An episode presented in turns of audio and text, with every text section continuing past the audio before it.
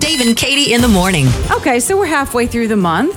So Christmas lights are probably up on the houses. You probably got your decor going, and your tree is up. Yes. Oh, okay. Uh, you know what? With candy canes. We need an update because last we heard you had the ornaments and the candy canes on, but you hadn't put the lights on yet. But you were still going to. Well, no ornaments yet, just the candy canes. Oh. It's pretty bare. Okay. Oh, it was pretty bare, but we do have the lights on it now. How did that go? Putting the lights on after the candy canes? Well, remember we talked about the fact that maybe I should have put the lights on first. Exactly. So Did what, you think it through? Well, I just thought maybe we'd go plain Jane Oh, no tree, lights? no lights, and just candy canes.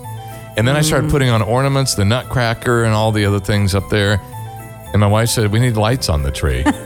so guess who had to take off every single Oh, Well, yeah. ornament? And I just put a fresh batch of more candy canes up there. So you didn't think it through. But I bet next year will be different. Think about what you just said. That what? What I say? hurt my feelings a little bit. oh, I'm sorry. You didn't think it through, did you? Well, you didn't. You did. You put the, the, the ornaments on before the lights. I don't know how else to say it. I didn't think it I through. didn't mean to hurt your No, it's feelings. okay. All right.